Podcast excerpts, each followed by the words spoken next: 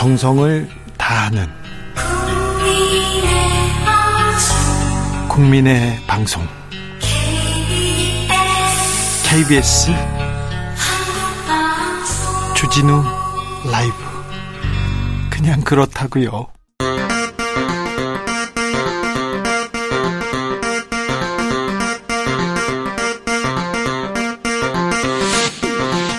주진우 라이브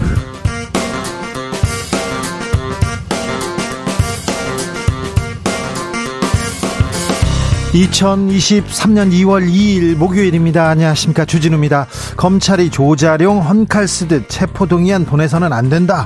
박지원 전 국정원장이 이재명 대표의 체포 동의안에 대해서 비판적인 입장을 밝혔습니다. 안철수는 가짜 윤심팔이다. 이렇게 윤핵관들의 안철수 후보 공격도 시작됐는데요. 아, 요동치는 정치권 상황 박지원 전 국정원장에게 들어보겠습니다. 국민의힘 당권 레이스 친윤 김기현 대세론에 빨간불 들어왔습니다. 안철수 의원 상승세 이어 나갈까요? 기자들의 수다에서 짚어봅니다. 프랑스에서는 파리를 비롯해서 200여 개 도시에서 200만 명 넘는 시민들이 정부가 추진하는 연금개혁 반대 시위 벌이고 있습니다. 연금개혁 방향 우리나라와 비슷하거든요. 프랑스 시민들이 연금개혁에 반대하는 이유는 뭘까요? 프랑스가 우리 연금개혁에 의미하는 바는 뭘까요? 지금은 글로벌 시대에서 공부해 보겠습니다. 나비처럼 날아 벌처럼 쏜다. 여기는 주진우 라이브입니다. 오늘도 자중차에 겸손하고 진정성 있게 여러분과 함께 하겠습니다. 정부에서 오늘 발표한 자료에 따르면요. 우리 국민 4명 중 1명은 반려동물 키우고 있다고 합니다. 가장 많이 기르는 동물은요, 강아지. 아, 75%가 강아지를 키우고 있고요. 강아지를 몇 마리씩 키우는 사람들도 있죠. 다음은 고양이 27%, 그리고는 물고기랍니다. 물고기 기른다는 응답은 7% 수준입니다. 고슴도치 길러요, 뭐 이구아나 길러요, 도마뱀 길러요 그런 분들도 많은데요. 여러분께서는 어떤 반려동물 키우고 있습니까? 에, 저 남의 편이라고 있습니다. 그 반려동물 하나로 힘듭니다. 그런 분들 많은데요. 네. 고생 많으신 거 알고 있습니다. 반려동물 과 어, 추억 많으실 텐데 추억도 함께 얘기해 주십시오. 또 어떤 동물 함께 하고 싶은지도 얘기해 주시면 감사하겠습니다. 샵 9730 짧은 문자 50원 긴 문자는 100원이고요. 콩으로 보내시면 무료입니다. 그럼 주진우 라이브 시작하겠습니다.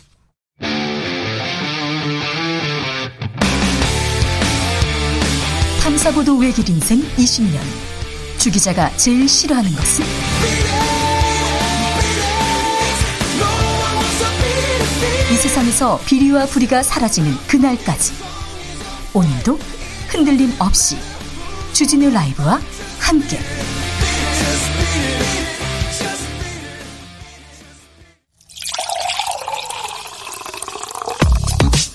진짜 중요한 뉴스만 쭉 뽑아냈습니다. 주스 정상근 기자 어서 오세요. 네 안녕하십니까. 물가가 가파르게 오릅니다. 지난달 물가 상승률 5% 넘게 올랐네요. 네, 새해 첫 달 물가가 5% 넘게 올랐습니다. 통계청은 지난달 소비자 물가 지수가 지난해 같은 달보다 5.2% 올랐다라고 발표했는데요. 네. 전월 상승률인 5%보다 오히려 0.2% 포인트 높아진 것으로 이 물가 상승폭이 전월보다 확대된 것은 3개월 만입니다. 공공요금 많이 올랐잖아요. 네, 지난달 전기, 가스, 수도 요금은 1년 전보다 28.3%나 급등해서 별도 통계 작성이 시작된 2010년 이후 최고치를 경신했습니다. 아, 특히 곧 고지서가 청구될 전기 요금은 지난해 동월 대비해서 29.5%나 뛰어 올랐고요. 이 도시가스는 36.2%, 지역 난방비도 34% 올라갔습니다. 아유, 다음 달 영수증, 전기 요금 고지서 너무 무서워요. 그런 분들이 있습니다. 그런데 아, 이뿐이 아닙니다. 다 올랐어요. 네, 가공식품도 많이 오른 품목이 있는데요. 빵이 14.8% 올라갔고요. 스낵 과자가 14%, 커피가 17.5% 올라갔습니다. 어, 채소류도 5.5% 평균 올라갔고요. 닭고기는 18.5%, 오징어가 15.6% 올라갔습니다. 아니, 뭐 1월에 날 춥다고 오징어가 왜 오를까요? 오징어까지 오릅니다. 1월에 무역 적자 127억 달러.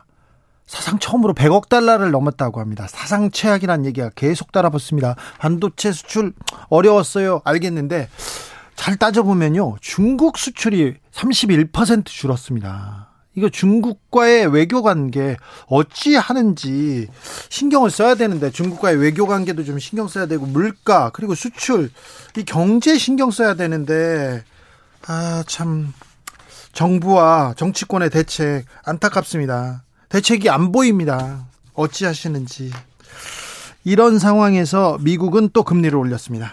네, 미국 중앙은행인 연방준비제도는 현지 시간으로 1일 올해 첫 공개 시장위원회 정례회의를 열고 어, 기준금리를 4.5%에서 4.75%까지로 0.25% 포인트 올린다고 발표했습니다. 네. 네, 그동안 자이언트 스텝, 빅스텝 등 이 고강도 금리 인상 정책에서는 벗어나서 이 통상적인 인상폭으로 돌아갔습니다만 네. 어, 연준은 인플레이션 지속 가능성을 여전히 경고하면서 금리 인상 유지 방침을 재확인했습니다. 어, 한국은행도 대비하고 있겠죠? 한국은행은 미국 연준의 금리 인상 속도는 예상된 수준이라고 밝혔습니다. 네. 어, 국내 금융 외환 시장도 대외 여건 변화에 따라 변동성이 커질 수 있는 만큼 시장 상황을 예의주시하면서 필요시 선제적이고 적극적인 시장 안정화 조치에 나설 것이다라고 밝혔습니다. 경제 어렵다, 민생 어렵다, 금리 올랐다 이 얘기를 하면서 이제 우리는 어떻게 대비하겠다 이렇게 기사가 쫙 준비돼야 되는데 어, 오늘도 정치권 뉴스는 뭐 그렇지 않은 것 같습니다. 국민의힘은 전당대회로 바쁩니다. 네, 국민의힘 38 전당대회 후보 등록이 오늘 시작됐습니다. 양강으로 꼽히는 김기현 의원과 안철수 의원 모두 오늘 등록을 했는데요. 이 먼저 등록한 안철수 의원은 윤 힘이 되기 위해 나온 후보라면서 어, 윤석열 대통령과 본인이 최상의 조합이라는 점을 강조했습니다. 어, 김기현 후보는 나경원 전 의원을 지원했던 분들 상당수가 본인을 돕고 있다라는 점을 강조했는데요. 어, 그러면서 머지않은 시점에 좋은 성과를 낼 수 있을 것으로 기대한다라고 강조했습니다. 경제 얘기 뭐 했나? 민생 얘기 무슨 얘기를 했나 찾아봤는데 찾을 수가 없었습니다. 그리고 다 윤핵관 얘기합니다. 그리고 안철수는 반윤이다 이렇게 얘기하기 시작했어요. 네, 김기현 의원은 오늘 SBS 라디오에 출연해서 안철수 의원을 두고 윤석열 대통령과 반대쪽에 있는 분이라고 규정했습니다. 어, 유승민 전 의원이 가졌던 정서와 겹치지 않는가라는 주장이었는데요. 어, 반윤으로 규정한 이유는 어, 인수위원장 당시 가출한 사태라는 이 과거의 일을 들고 왔습니다. 윤핵관들도 일제히 포문을 열기 시작했습니다. 네, 이철규 의원은 안철수 의원이 대통령의 의중이 자신에게 있다며 윤심을 파 하는가 하면 김장연대 균열을 운운하며 당심을 어지럽히는 모습이 금도를 넘었다라고 주장했고요. 가짜 윤심팔이 하는 모습이 볼성사납다라고 맹비난했습니다. 아, 그리고 전날 안철수 의원 측이 이 장재원 의원이 먼저 연락을 취해서 고충을 토로했다 이렇게 밝힌 바 있는데요. 아, 장재원 의원은 SNS에 안철수 의원 측이 도를 넘는 마타도어를 하기에 자중하시라고 전화를 한 것이다 라면서 어, 본인이 윤석열 대통령 뜻에 반하는 행동을 할 수 없다라고 말했습니다. 국민의힘 당권 주자들 윤심을 외치고 있습니다. 박심, 박근혜의 마음을 또 얻기 위한 사람도 있었습니다. 네, 황교안 전 미래통합당 대표는 오늘 이 박근혜 전 대통령의 대구 사저 앞에서 박근혜 전 대통령의 생일을 축하하겠다며 생일상을 마련해 방문을 시도했습니다. 어, 생일상 거하게 차렸더라고요. 간장게장, 꽃게장, 게장, 뭐 게장 박스로 막 들고 가가지고 거기서 본인들이 드시던데요. 네, 반찬 가게에서 사왔다고 합니다. 아, 그래요? 네. 어, 황교안 전 대표는 박근혜 대통령의 완전한 명예 회복이 필요하다라면서 이 박근혜 전 대통령이 무고하게 옥고를 치르면서 5년 동안 생신상도 받아보지 못했다라고 말했습니다. 네. 하지만 경찰에 의해서 골목부터 제지가 됐고요. 이 신랑이 끝에 황교안 전 대표를 포함한 일부만 사저 앞까지 출입이 허용은 됐지만 어, 결국 사저 안으로 들어가지 못했습니다. 사저 안에 못 갔어요? 앞서 이 당권 주자인 윤상현 의원도 생일을 축하하겠다며 사절을 방문했는데 역시 들어가지 못했습니다. 어, 그리고 그 이준석 전 대표와 가까운 사이로 알려진 이 국민의힘 전남 순천갑 당협위원장인 천하람 변호사도 오늘 당대표 선거 출마를 선언했습니다. 자, 이준석 전 대표가 지금 움직이기 시작했는데 이준석은 어떤 바람을 만들 수 있을지 이것도 또 관심사입니다. 이재명 대표에 대한 재판이 시작된다고요? 네, 공직선거법 위반 혐의로 재판에 넘겨진 이재명 민주당 대표의 정식 재판이 3월 3일 첫 공판을 시작으로 열립니다. 어, 정식 공판은 이 피고인 출석이 의무사항이기 때문에 이날 재판에는 이재명 대표가 참석할 것으로 보입니다. 어, 재판부는 1, 2회 공판에서는 검찰과 이재명, 양, 이재명 대표 양측이 동의한 증거에 대한 조사를 마친 뒤 3월 31일부터 이 증인신문을 진행할 예정입니다. 네. 정의용 전 청와대 국가안보실장 검찰 수사를 받고 있는데요. 어, 입장을 냈어요. 네, 탈북어민 강제 북송을 총괄한 혐의로 검찰 수사를 받고 있는 정의용 전 청와대 국가안보실장이 오늘 이 건에 대한 검찰 수사는 이 대통령실의 수사 가이드라인에 따라 정치적 목적으로 기획된 것이다라고 비판했습니다. 네. 이 정의용 전 실장은 검찰 수사는 남북관계 현실과 이중적 성격을 완전히 무시했다라면서 이 북송된 어민들은 동료 선원 16명을 잔인하게 살해하고 도주하던 중 이 동해 북방 한계선 인근 수역에서 납포된 흉악범이라고 규정했고요. 이 귀순 의사의 진정성이 없고 우리 사법 절차에 따른 처벌도 어려우며 이 국내에 편입할 경우 국민의 생명과 안전에 큰 위협이 될 것으로 판단했다라고 주장했습니다. 이 사건은 수사가 끝나지 않았습니까? 어, 2021년 검찰이 이 사건의 불기소 결정을 내린 바 있는데요. 어, 정의용 실장은 이를 언급하면서 1년여 전에 결정을 번복해서 이 동일한 사건을 기소를 하려면 납득할 만한 근거를 제시해야 할 것이다라고 주장했습니다. 네. 황운하 의원을 모욕한 혐의로 수사를 받던 한동훈 법무부 장관 무혐의 처분 받았어요? 네, 황운하 민주당 의원을 직업적 음모론자라고 비판해서 모욕 혐의로 고소당한 한동훈 법무부 장관을 경찰이 불송치 결정했습니다. 네. 한동훈 장관은 지난해 11월 이 국회에 출석해서 이 김어준 씨나 황운하 의원과 같은 직업적 음모론자들이 이 국민적 비극을 이용해 정치 장사를 하는 것은 잘못된 것이다라고 주장한 바 있습니다. 세월호 진상 규명을 방해했던 박근혜 정부 측 인사들은 모두 무죄를 선고받았습니다. 불법이지만 불법이지만 직권남용으로 처벌하지 못한다는 게 그 이유였습니다. 음, 서울시가 이태원 참사 100일 추모제 광화문 광장에서 열려고 했는데 사용을 불허했습니다. 네, 서울시가 오는 4일 예정된 12구 이태원 참사 100일 추모제의 광화문 광장 사용을 불허했습니다. 이 불어 사유는 이미 광화문 광장을 이용하겠다고 먼저 신청한 단체가 있다라는 것인데요. 이 먼저 신청한 단체가 바로 KBS였습니다. KBS요? KBS는 어, 드라마 촬영을 이유로 광화문 광장 사용을 요청을 했는데요. 어, 이에 이태원 참사 유가족 협의회가 직접 KBS 측과 소통한 결과 이 방송 촬영이 당일 오전 중으로 대부분 마무리될 수 있다라는 답변을 받아서 어, 재차 서울시에 사용 허가를 요청했습니다. 네. 어, 그러자 서울시는 이번에 이 광화문 광장 내에 매장 문화재 발굴과 관련된 전시품을 설치해야 한다라고 말했는데요. 어, 서울시 측은 광화문 광장이 크지도 않고 중복 신청이 됐다면 원칙적으로 불가능하다라고 밝혔습니다. 대원 참사 추모제를 열고 싶은데 광화문 광장은 내주지 않겠다 이런 생각으로 보입니다. 좀 그렇죠. 음, 정경심 전 동양, 동양대 교수 교수를 모욕한 유튜버들이 있습니다. 벌금형 선고받았습니다. 네, 조국 전 법무부 장관의 배우자 정경심 전 동양대 교수의 안대찬 모습을 흉내내며 모욕한 유튜버들의 유죄가 확정됐습니다.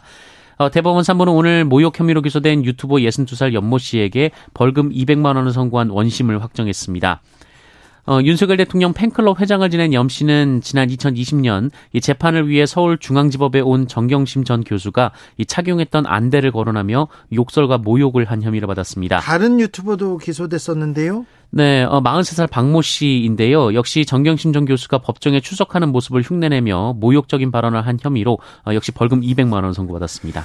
아, 인격이라는 게 있는데 넘지 말아야 될 선이 있는데 이걸 좀 너무 하는 거 아닌가 이런 생각도 좀 해보는데요. 벌금 200만 원 선고 받았습니다. 근데 이런 식으로 모욕하면서 번 돈이 훨씬 많을 거예요. 또 이렇게 200만 원 벌금 받았다고 해서 또 유튜, 이 유튜버들한테 보내주는 돈도 또 있을 거예요. 그래서 더 유튜버들이 극악해지는 그런 사람들이 있는데요.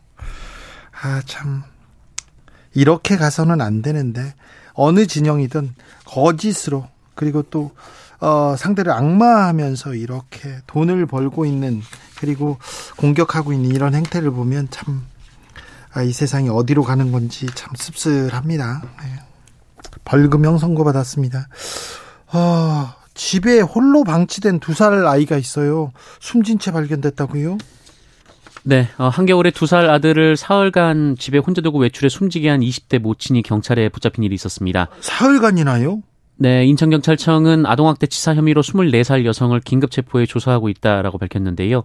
어, 이 여성은 지난달 30일쯤 집에서 나가서 어, 오늘 새벽 2시에 귀가했다고 합니다. 어, 하지만 귀가 후 확인한 결과 아이가 숨진 상태였다고 하는데요. 어, 숨진 상태에서 시간이 좀 지난 것으로 소방당국은 파악을 했습니다. 어, 왜 아이를 두고 나갔을까요? 네, 남편과 별거 중이라고 했는데요. 이 여성은 경찰 조사에서 누가 일을 도와달라고 해서 갔다가 집에 돌아가지 못했다라고 했다고 합니다. 어, 여성은 간간히 택배 상하차 아르바이트를 하고 있던 것으로 전해졌습니다.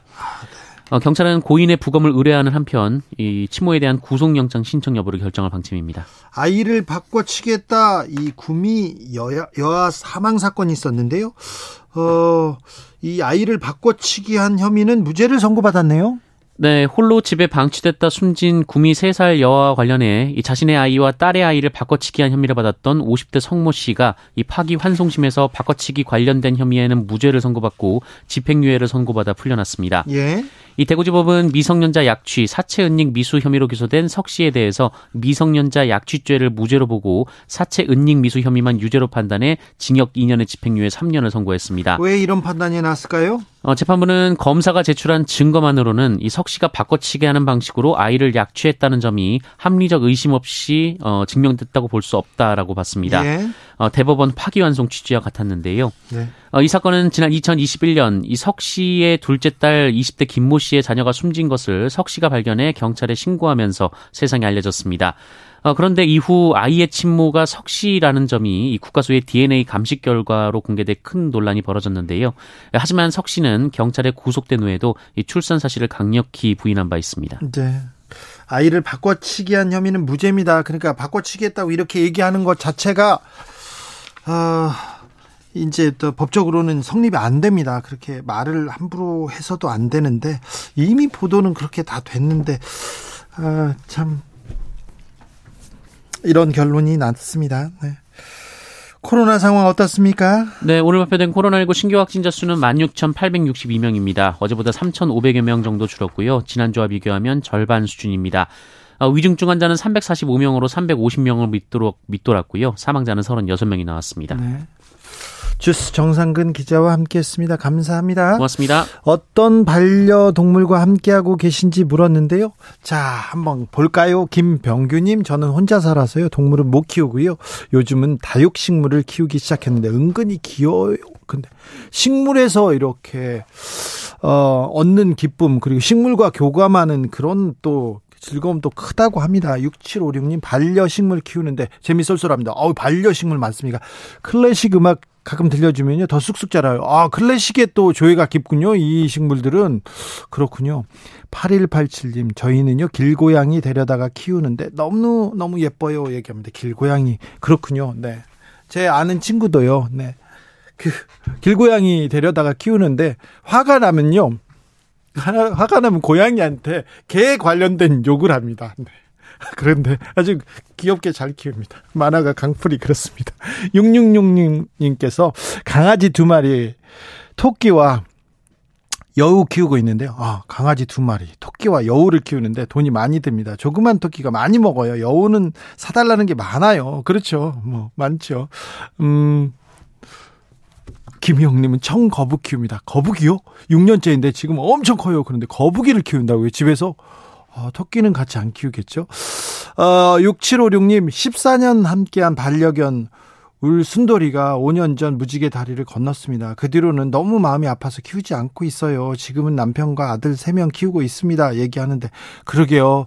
아, 반려동물과 헤어지는 게 너무 고통스러워하는 그런 모습을 봤습니다. 제 지인도 이렇게 평, 그 담담하고 그렇게 의연한 모습을, 어, 가지고 있었는데 반려견이 갑자기 죽자 뭐 사흘 동안 이렇게 계속 눈물을 흘리고 밥도 안 먹고 있는 모습을 보니까 마음이 정말 아프더라고요.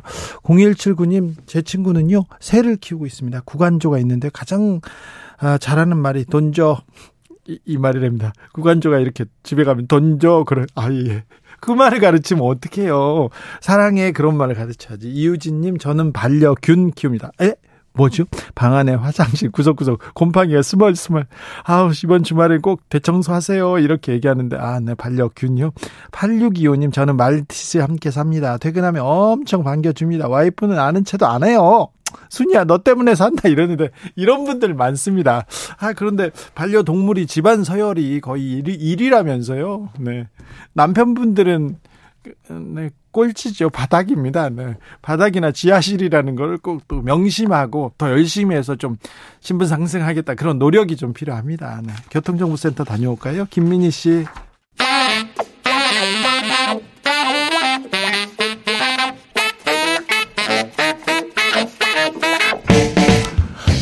세계는 넓고 이슈는 많다. 우리의 시야를 국제적으로 넓혀 보겠습니다. 국내 뉴스, 국제 이슈 다 덤벼라. 지금은 글로벌 시대. 국제적 토크의 세계로 들어가 봅니다. 군사 외교 안보 전문가 김종대 전 의원. 안녕하십니까. 세계적인 평론 스케일 임상훈 인문결 연구소장. 안녕하십니까. 네, 김종대 의원한테 먼저 묻겠습니다. 네. 역술인 천공 한남동 공관 방문 했다는 얘기가 나옵니다. 육군 참모총장이 육군 예. 총장이 화장실에서 알렸다 이러고 이런 얘기 내용도 나왔습니다. 예, 아, 참, 이거. 김종대 의원이 여쭙나. 싶었어요. 예. 네. 근데 지금 이 순간에 그 저한테 이제 최초로 정보를 제공했던 네. 국방부 고위 관계자. 네. 예, 언론에 밝혀졌죠. 네. 국방부 전 대변인, 대변인. 부승찬 박사인데 네. 현재 최초로 육성으로 지금 유튜브 방송에서 예. 어, 지금 이걸 증언하고 있습니다. 예. 예, 그래서 저도 막 듣다가 왔는데 그, 그 육군 참모총장으로부터 4월 1일 날 네. 행사장에서 긴급히 상의할 게 있다고. 네. 그 바쁘다 화장실 좀 가야 된다 그러니까 쫓아와서 네. 화장실에서 계속 얘기를 하더래요. 예. 그래서 후에 다시 재차 전화로 확인을 했고, 예. 그리고 세 번째로 육군본부 비서실에 또 확인을 했던 겁니다. 예. 근데 계속 답변은 같았어요. 예. 그러니까 천공이 왔다. 관저와 육군총장 서울 집무실에 다녀갔다. 네. 그리고- 4월 1일 날이요? 아니죠. 4월 1일은 최초로 들은 날이고 네. 3월에 왔다 간 거죠. 네. 날짜도 특정했겠네요. 어, 예, 날짜나 여러 가지가 시간도. 지금 있는 것 같습니다. 저도 지금 궁금해요. 네.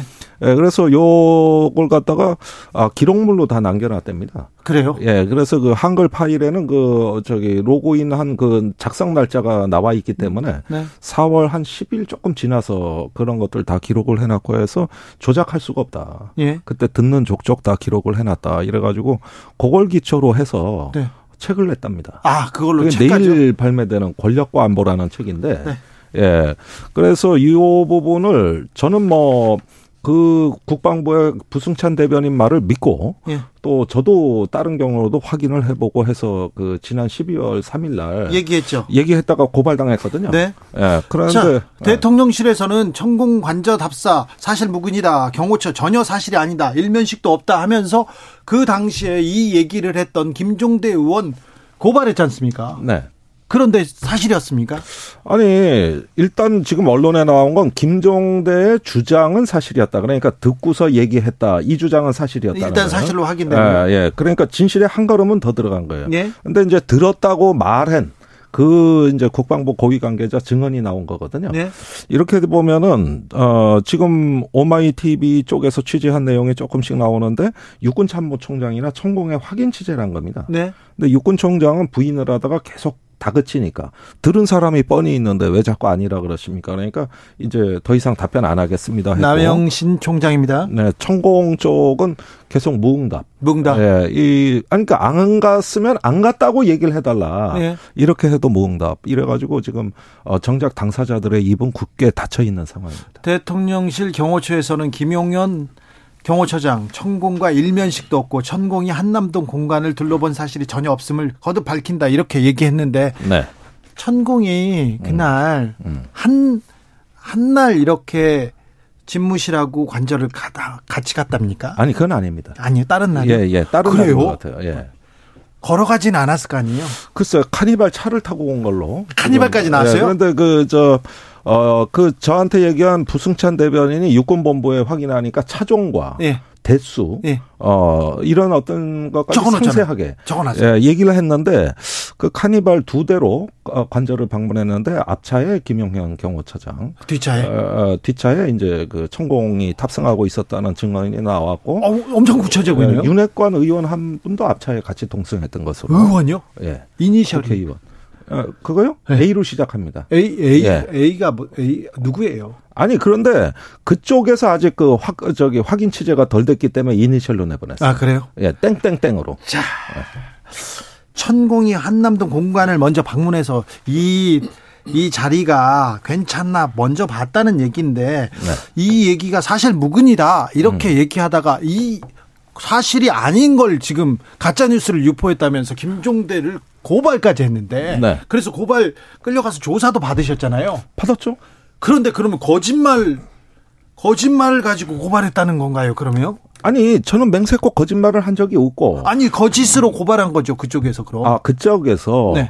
글쎄 그거야 당사자가 고발한 게 아니라 김대기 비서실장이 고발했거든요. 네, 그래서 제 얘기가 그럽니다. 이거 저기 당사자 부적합이다. 네, 아니 명예가 훼손되고 이것을 알 수 있는 사람은 따로 있는데 김대기 외 비서실장이 그것도 대리인이 와서 네. 예, 본인도 아니고 그래가지고 고발을 했다 그러고 고발 내용이 워낙 허접해요. 그래가지고 이것만 보고서 난 의도를 모르겠다. 도대체 이게 뭐 하자는 거냐. 그리고 고발 내용이 또 반밖에 안 돼요. 집무실 간 얘기는 빼버렸어요. 집무실 얘기는 뺐어요. 예, 그건 뺐어요. 저는 그게 더 중요하다 그랬거든요. 아 집무실 그렇죠. 예. 집무실은 왜 갔을까요? 지금 관저 털을 봐줬다 여기까지는 이해가 될 수도 있어요. 왜 네. 그러냐면 역술인들이 가끔 이렇게 보는 사람도 있어요 이사 갈 때. 아, 그런데 이거는 그렇지가 않습니다. 왜 집무실은요? 예, 왜 집무실이냐면은 당시에 문재인 대통령이 예비비 집행을 그 보류했기 때문에 네. 어, 국방부가 이사를 안 나가고 있었습니다. 네. 이렇게 되면 5월 달에 취임을 하더라도 국방부가 이사가 덜 나갔기 때문에 이사 기간과 5일이 겹칩니다. 예. 그러면 인테리어 공사하고 한쪽에서 이삿짐 나르는데 대통령이 이 기간 난처한 거예요. 예. 그래가지고 예비 집무실을 알아봤던 건데 네. 그게 국방부 청사에서 조금 떨어져 있는 육군총장 서울사무소가 되는 거예요. 자 그러면 예. 대통령 집무실과 대통령 관저를 천공이 지금 뭐 먼저 보고 갔다 이런 의혹이 제기된 겁니까? 그렇습니다. 세상이 어떻게 흘러가는 건지. 아니 그래서 집무실 건이 고발장에서 빠져 있어 이게 왜 빠졌냐? 네. 그러니까 고발된 것만 수사할 뿐이다. 이렇게 답변을 하니 저로서는 알 수가 없죠. 왜 그렇게 됐는지. 어이 참. 그리고 당사자가 좀 얘기를 했으면 좋겠는데 당사자는 얘기가 없고 제일 소장- 중요한 건 천공이 네. 계속 그저 응답을 안 하고 있거든요. 알겠습니다. 소장님. 네. 아프리카에서 대통령 얘기 나오고 제3세계 저기 후진국 대통령들이 막 역술인들과 같이 다녔다 뭘 했다 이런 토픽은 가끔 봤는데 아, 굉장히 좀 쇼킹한 뉴스입니다. 소위 그 OECD 가입해 있고 네. 민주주의가 정착돼 있고 선진국이라고 하는 나라 중에서는 전 들어 듣도 보도 못한 일인데 이게 그러니까. 사실이라면 굉장히 큰 어, 심각한 문제라고 할 수가 있는 후보. 시절에 손바닥이 막 왕자 써가지고 나왔을 때부터 이게 뭔가 했는데 지금 천공 얘기를 하기야 천공이 한뭐 여러 얘기를 정치적 현안을 얘기를 하는데 대통령실에서 어 좀 제지하지도 않고 또 그 얘기를 좀 따라가는 것 같기도 해서 좀 여러 의혹이 있는데 이번에 이번에 이번 기회에 천공 의혹은 좀 털, 떨고 가야 됩니다 대통령실에서. 제가 그래서 오히려 전 윤석열 정부에 좋은 일을 했다고 봐요. 예. 박근혜 대통령이 2014년에 정유나 문건 터졌을 때 네. 그때 털어버렸으면 2년 후에 탄핵 안 당했어요. 네. 그러니까 지금이 기회예요. 그렇죠. 마지막으로 권력을 정돈할 기회입니다. 예. 그 자극을 준 거죠. 알겠습니다. 네. 이 정도로 하고요. 프랑스로 가보겠습니다. 프랑스는 지금 지난달 31일 그리고 지금 뭐 연금 개혁을 반대하는 파업이 거셉니다. 뭐 200만 명 넘게 나왔다 얘기하고 정부 추산도 뭐 100, 한 50만 명 되는 것 같아요. 얘기하는 거 보는데. 정부에서 수사하는 게 127만 명이 나왔다. 그러니까요. 엄청 많은 사람들이 대규모 시위 벌이고 있습니다. 프랑스의 연금 개혁 문제는 지금 이번 그 마크롱 대통령의 문제만이 아니고 예. 지금 수십 년에 걸친 문제거든요. 네. 프랑스의 연금 제도가 뭐 비교적 잘 돼 있는 나라죠. 네. 그리고 은퇴 연령도 다른 비슷한 그 레벨의 선진국들보다 좀 더 은퇴 연령이 좀 빨랐습니다. 네. 이게 1945년에 정착된 그 사회보장 제도인데 뭐 그때하고 지금하고 세상이 많이 다르지 않습니까? 네. 당연히 다르죠. 그 인 연령대도 다르고 그다음에 그 어, 기본 수명 인간의 수명도 달라졌고 그다음에 실업률도 다르고 여러 가지 달라졌기 때문에 제도가 바뀌게 되는 거는 이제 맞는데 그러니까 그 이후로도 여러 차례 이제 개혁은 됐었어요.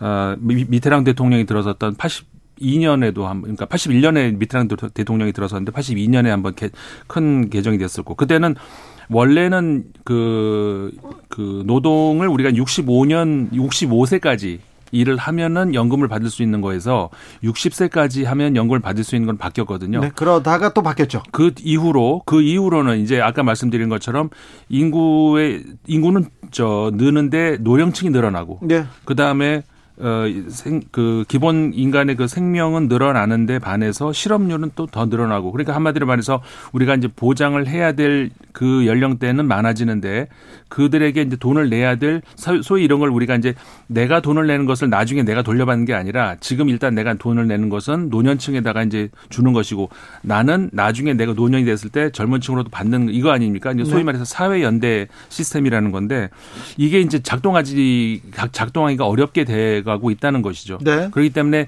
개혁의 필요성 이런 거는 누구나 공감을 하는데 개혁의 방향을 어디로 가느냐 이 문제에서 갈라지고 있거든요. 네. 그리고 예를 들어서 프랑스뿐만 아니라 지금 대부분의 나라들이 그 우리나라도 고민이 커요. 예, 그렇죠. 네. 그러면 그 돈, 그러니까 돈을 어디서 나냐 한마디로 말하면 그건데, 아, 그러니까 일을 더해라 이거거든요. 이제. 지금 62세가 정년인데 네, 그걸 64세로 늘리겠다. 2년 늘리겠다 이렇게 얘기하니까 지금 노동자들이 다 나와서 돈보다 삶이 중요하다. 더 일하기 싫다. 더 늦게 퇴직하는데 더 일찍 죽으란 말이냐. 이렇게 얘기하고 있어요. 그렇죠. 우리도 지금 지금 지금 정년을 연장하겠다. 그리고 연금 늦게 받고 많이 내고 늦게 받겠다. 이렇게 얘기하는데 비슷해요, 흐름은. 네. 그러니까는 프랑스, 영국 이런 나라들이 이제 마찬가지인데 어, 돈이 부족한 걸 어디서 메꾸느냐 이 문제에 있어서 그 노동자들에게 일을 더 해라라는 그런 식으로 이제 해결을 하고 있는 것인데 어, 인구 그러니까 그러니까 연령이 그만큼 이제 생, 기본적인 생명이 늘어난다는 것이 어 그냥 건강한 생명이 늘어나는 것만은 아니거든요. 네. 프랑스의 경우도 대략 평균적으로 65세까지가 건강한 나이라고 치고 그 이상은 그 아무래도 일을 하기에 좀 무리가 따르는 그런 나이라는 거거든요. 네. 그러니까는 그 결국은 그 평생 일을 하다가 그냥 이렇게 노년으로 맞이한다는 것, 다시 말해서 일을 하기 어려운 상태의 어떤 그런 나이, 나이로 맞이한다는 것은 그때나 지금이나 변한 게 전혀 없었다, 없게 된다는 것이죠. 그러니까 그 영국 같은 경우에도 지금 문제가 되는 것이 똑같은데, 어, 지금 영국도 대규모 파업을 하고 있거든요. 영국도요? 예, 영국도 이제 공공 부문에서 이제 네. 아주 대규모 파업을 하고 있어요. 근데 학교 그거, 기차 버스 멈췄습니다. 예, 그게 그게 비슷한 이유인데 아 그러니까는 지금 인, 이 영국 같은 경우에는 인플레이션이 굉장히 심각합니다. 다른 나라에 비해서 10%대의 그 물가 상승률을 기록하고 있는데 어 그런데 거기에 반영을 해서 그러니까는 임금을 올려달라는 거. 그러니까 프랑스 문제하고 좀 다르죠. 네. 근데 그거는 영국 정부에서는 거기서도 돈이 없다라는 건데 지금 수낵 총리 직전 총리 그 우리 기억하시죠? 그 트러스. 리즈 트러스 총리 같은 경우에 영국 최, 최대 최단 단기간 단명 네. 코스 저 40여 일. 예, 네. 그 정도에서 가장 짧은 가장 짧은 총리였는데 그 대표적인 이유가 그런 무리하게 법인세 인하해주고 뭐 이렇게 하다가 그러니까 영국 정부나 프랑스 정부나 법인세는 안 건드려요. 그리고 오히려 깎아 깎아주고 있는 것이죠.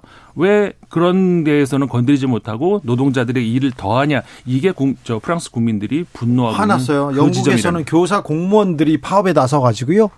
학교 85%가 문을 닫았답니다. 학교 선생님들이 이건 안 돼. 이렇게 우리 교사들 슈퍼에서 이 지금 투잡 뛰고 있어 이러면서 지금 노동자 공공 부문 다 파업해서 85% 지금 프랑스를 제가 취재를 해봤더니 어, 앞으로 계속 파업이 이어질 것 같아요. 파업이 더 커질 것 같은데요. 대규모 파업 그리고 이제 2월 저 1월 달 파업보다 지금 커지고 있는데 근데 이 노동자들이 어떻게 하냐면은 아무래도 이제 그 예를 들어서 어, 여러 가지로 장애가 있을 거 아닙니까? 그러니까 돌아가면서 네. 이게 무슨 얘기냐면 앞으로 계속 하겠다는 얘기예요. 그렇죠. 네. 음. 계속 하겠다는 이야기로 그 섹터별로 네. 그 지역별로 돌아 가면서 계속 하더라고요. 저기 프랑스에서는요. 파업을 하지 않습니까? 그러면 길이 막히고 뭐 상점 문 닫고 그러잖아요.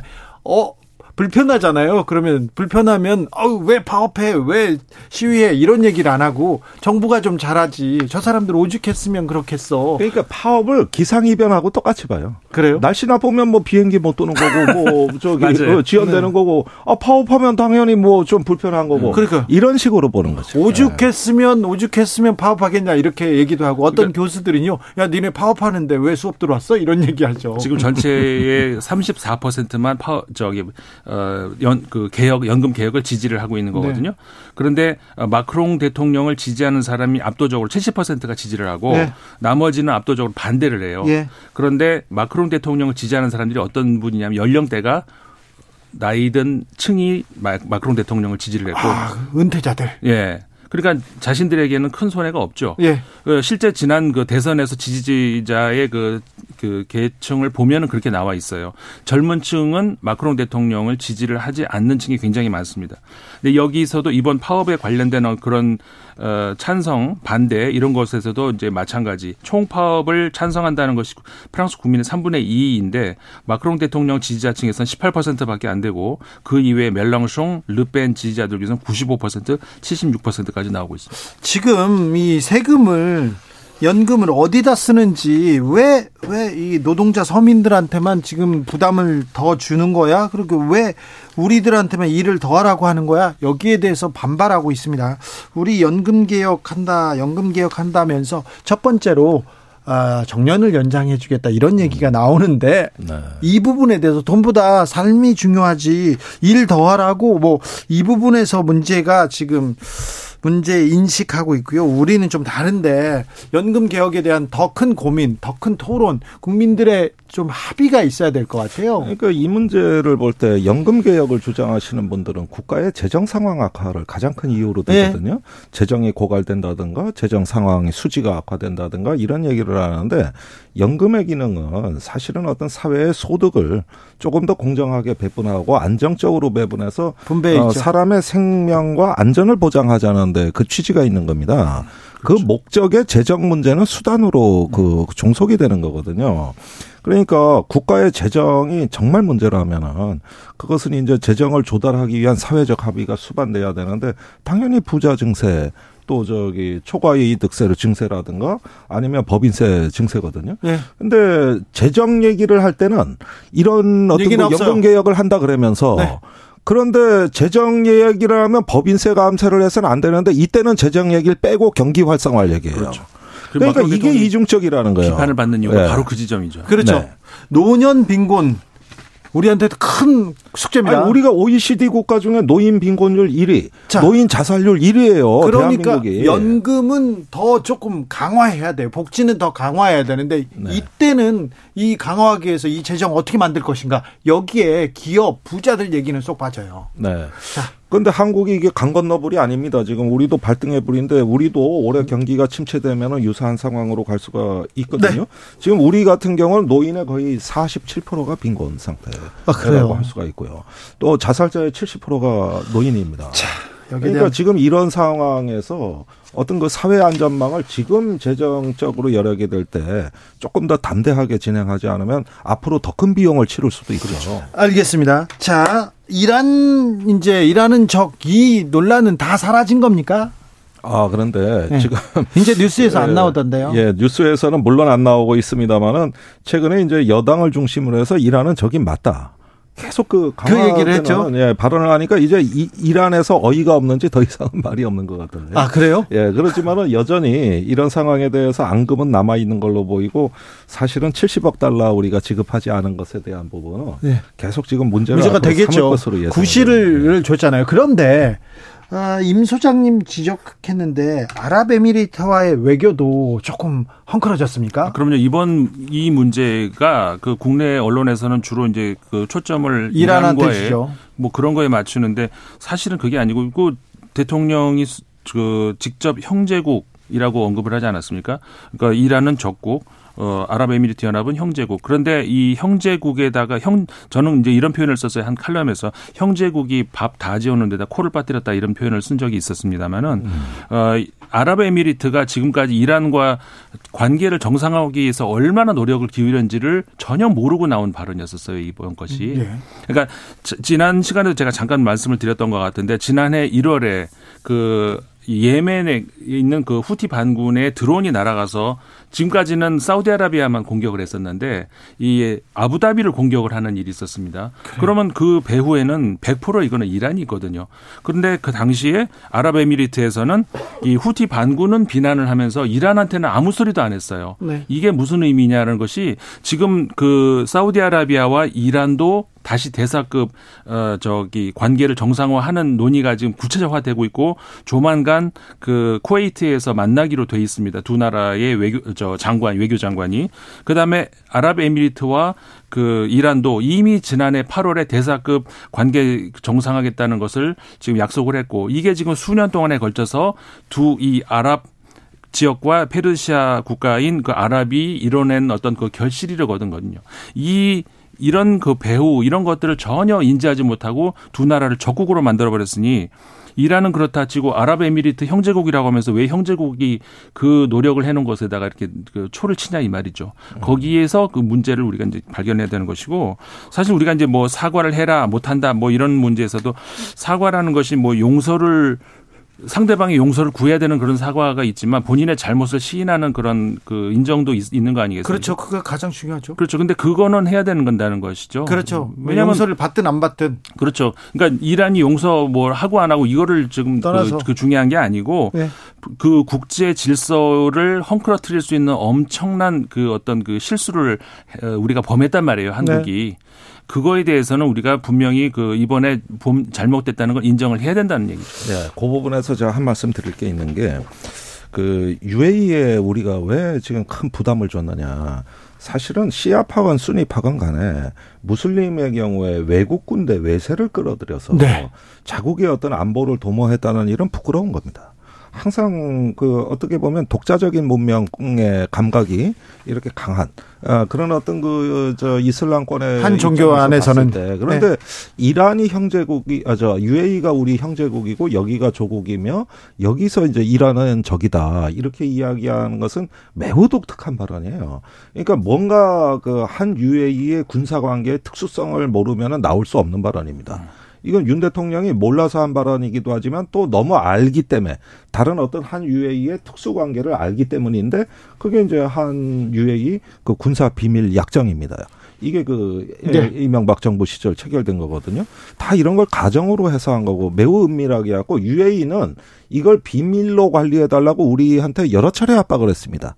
그래서 문재인 정부 때 우리가 이걸 공개를 못 한 거예요. 예. 처음엔 개혁을 하려고 그랬던 겁니다. 네. 그러나 그쪽의 부탁으로 우리가 그 조용하게 관리를 해주고 민감한 문제를 어 동티나지 않게 나름대로 우리가 성의를 보이고 관리를 해줬는데 그게 외교죠. 공교롭게도 이명 저기 윤석열 대통령의 아크 부대 발언은 무언가 그런데 흘러오던 은밀한 부분이 밖으로 드러나는 역할을 해버린 거예요. 그게 바로 이명박 대통령의 비밀 군사 동맹 그 협약이란 말이죠. 그런 면에서 UAE가 불편해지는 것이죠. 네. 네. 자, 외교적으로는 굉장히 큰 악수를 두었습니다. 그런데요. 아, 이명박 대통령 얘기를 했는데 이명박 대통령 아랍 특사 얘기가 계속 나오더라고요. 막 네. 어, 불을 피워서 올리던데 이 부분은 어떻게 보십니까? 저 상당한 의미가 있다. 그러니까 그 당시에 바라크 원전 수출과 그 비밀 군사 조약 체결이라든가 한 UAE의 모든 판을 짠 사람이 바로 이명박 대통령이거든요. 네.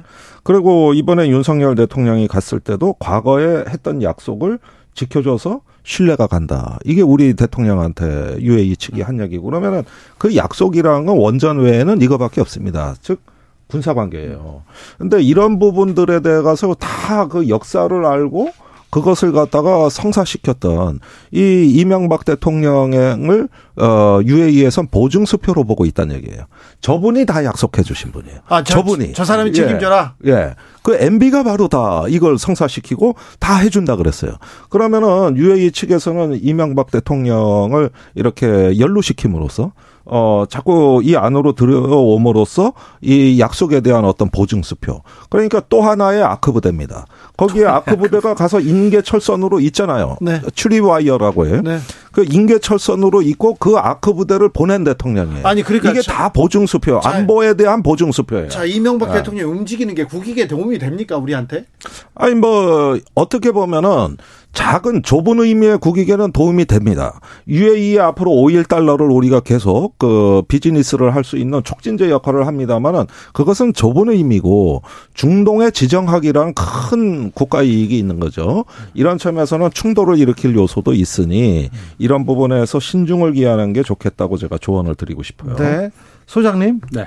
마, 지금 제가 하고 싶은 말씀 그대로 그런데 하셨는데 이란이 문제 제기를 하는데 네. 이란이 문제 제기하고 니네 뭐야 이렇게 얘기를 하는데 음. MB가 아랍에미레이트에 가는 게 이게 도움이 됩니까? 이란 문제는 더 꼬이는 거 아닙니까? 그러니까 지금 두 번째 말씀. 말씀- 말씀이 그거잖아요. 네. 그러니까 좁은 그러니까 자- 장 단기에서는 도움이 될 수 있습니다만은 장기적인 우리가 앞으로 가져야 될 그 중동 지역의 그 외교 관계 복 너무 복잡하거든요. 거기는 네. 하나 발 잘못 건드리면은 옆, 어, 옆으로 빠져 버릴 수 있는 그런 지역인데 어, 그런 어, 그런 차원에서 그러니까 아까 김종대 의원님 말씀하신 건두 번째 그러니까는 장기적인 차원에서는 그거는 좀 굉장히 저 조심해야 되는 그런 소장님 그런데 이란에서 아직도 반정부 시위 계속되고 있습니까? 네, 이 계속 이어지고 얼, 있고요. 얼마 전에 테헤란 거리에서 어, 어떤 여인 연인이 춤을 췄는데 그 춤추는 영상 올렸다고 해서 징역 10년 6개월 이렇게 받았다는 얘기는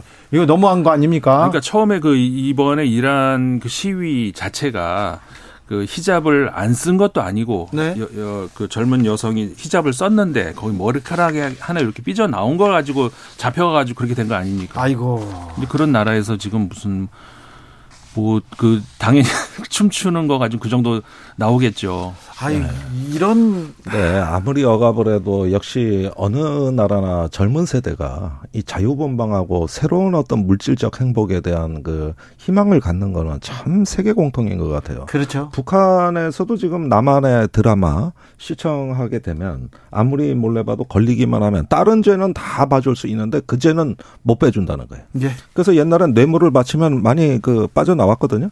근데 이건 뇌물로도 지금 어찌할 수가 없다. 이게 최근에 북한의 사정인데 남한의 그 재밌는 드라마나 아이돌이 그렇게 위협적이에요. 아 그렇죠. 예, 더 이건 큰- 한미가 제공하는 확장 억제력보다 무섭다는 거예요. 그렇죠. 예.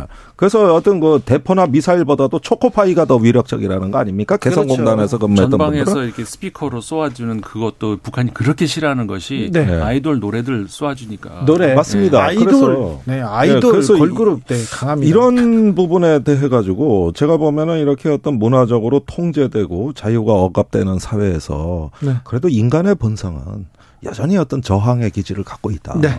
그런 점에서 이것도 제가 보기엔 중형에 처하고 그러지만은 점전 점진적인 문화 전이 네. 그다음에 어떤 그 주변 관계 우호적 관계 속에서 서서히 해소돼 나갈 수 있는 국제 사회 접근이 필요할 것 같아요. 당장 규탄만 한다고 해서 네. 이 부분의 문제가 더 개방적으로 그 가는 게 아니라 점점 더 통제하고 점점 더 탄압하고 있단 말이에요. 네. 그런 면에서는 좀 국제 사회가 지혜를 모아야 된다. 국제 사회의 대이란 정책도 선샤인 폴리시가 필요하다. 아 그렇습니다. 아, 네. 멋있어요. 어, 모든 분야의 박학다시간 김종대 의원님. 네. 저 그래서 안 묻, 안 묻게요. 소장님한테 물어볼게요. 김건희 여사가, 어, 국민의힘 여성 의원들 연이은 오찬 있었고요. 행정관들 밥 먹었고요. 또 국무위원, 국무위원 부인들 모셔다가 또 오찬을 함께 했다. 이런 얘기가 들리는데, 다른 나라 영부인들은 어떻게 움직입니까? 그건 국제 이슈를 물어보시는 게 아닌 것 같은데. 국제 이슈예요. 어. 네, 다른 나라 영부인들.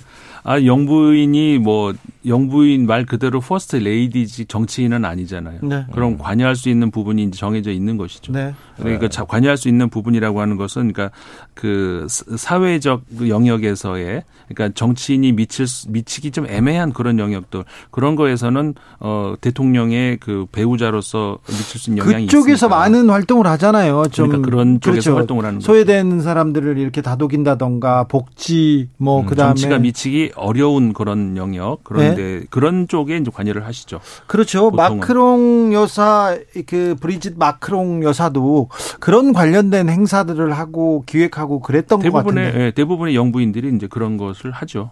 그래요. 김종대 의원님 또 예, 사실상 뭐 저는 부통령이라고 봅니다. 부통령이요? 예, 그 이미 뭐 그 정도 수준까지 확장돼 있으시다. 그러는데 어떤 아직까지 정치적 메시지가 뭔지 모르겠습니다만은 국민의힘 이번에 3월에 전당대회가 네. 그런 부분이 조금 리스크가 있는 것 같아요. 아니 그렇죠. 그 전당대회 앞두고 그 이렇게 마- 계속 예. 만나잖아요. 그러니까 지금 그게 문제예요. 그러니까 거기에 김건희 여사하고의 친분을 강조하는 후보가 실제로 출마를 한 상태거든요. 음. 그러니까 이런 부분에서 이게 어떻게 보면은 당내 권력 관계에 아주 민감한 시기에 영향을 줄 수 있다는 점. 이게 국민의힘 여성 의원 초청의 문제에서 제기되는 그런 어떤 사항들이라고도 할 수가 있는 것이죠. 네. 예, 그런데 저는 김건희 여사가 동물 사랑에 대해서는 좋은 메시지를 냈다고 봐요. 아, 그래요? 그래서 우리가 지금 인권의 문제, 노동권의 문제 이 난리 중에도 동물권에 대한 논쟁은 별로 없어요. 네. 그 그렇게 동물을 또 많이 사랑하시고 그러니까 좀 그런 거는 좀 순기능이 있다. 그러니까 차라리 그런 순기능의 요소를 강화시키는 게 어떨까? 네.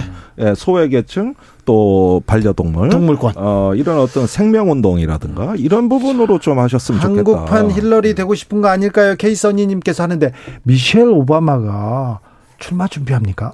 아 그런 아직까지는 그뭐 정치 관련 발언은 하지 않는데 팟캐스트를 새로 시작을. 시작한다면서요? 네. 그런데 또 오바마, 미셸 오바마, 미셸 미셸 이렇게 또 축켜 어, 세우는 사람들이 많다. 민주당 미국 민주당 그, 그 지지하는 유권자들 층에서는 네. 제가 볼 때는 바이든 현 대통령보다 미셸 오바마에 대한 지지율이 더 높을 겁니다. 그래요. 그, 그 파괴력이 어 마어마하기 때문에 네. 지금 대단하네요. 바이든 대통령 입장에서는 긴장하지 않을 수 없는 것이죠. 그렇네요. 부통령도 있는데 카밀라. 네. 김종대, 임상훈 두 분 감사합니다. 오늘도 네. 고맙습니다. 잘 배웠습니다. 네. 저는 2부에서 박지원 국정원장과 함께 돌아오겠습니다. 모든 현안 다 정리해 드리겠습니다. 질문해 주십시오.